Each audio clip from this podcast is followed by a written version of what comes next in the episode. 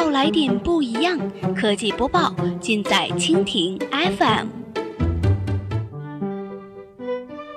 欢迎收听苹果播报，本节目由蜻蜓 FM 独家制作播出。收听更多内容，敬请收藏订阅本节目，或持续关注蜻蜓 FM 科技频道。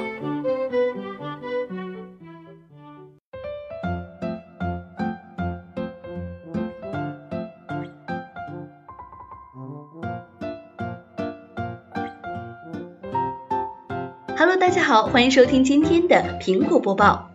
今天我们来关注苹果发布消息，亚马逊卖的配件假货泛滥。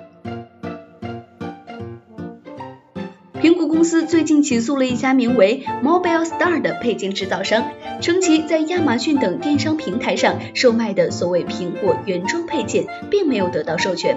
同时，有媒体透露，苹果在亚马逊上进行了抽检，百分之九十的配件都是假货。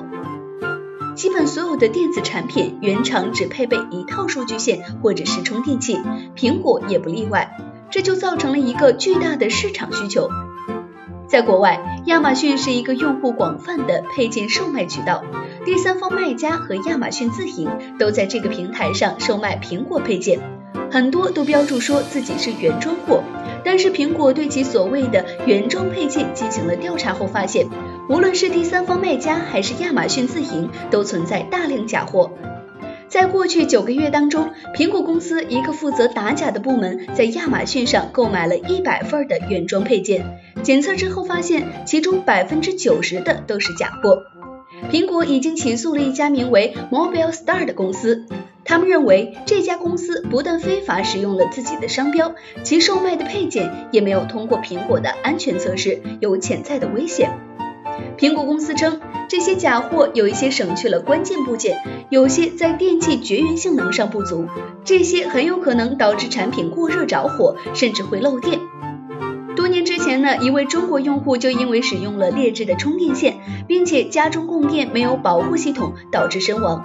这件事情在当时曾经轰动一时。九月期间呢，又有三星 Note 七频繁自燃事件。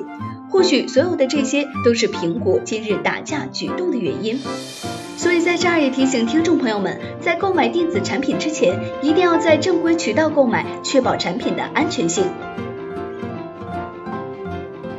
好了，以上就是今天的苹果播报，我们下期节目不见不散。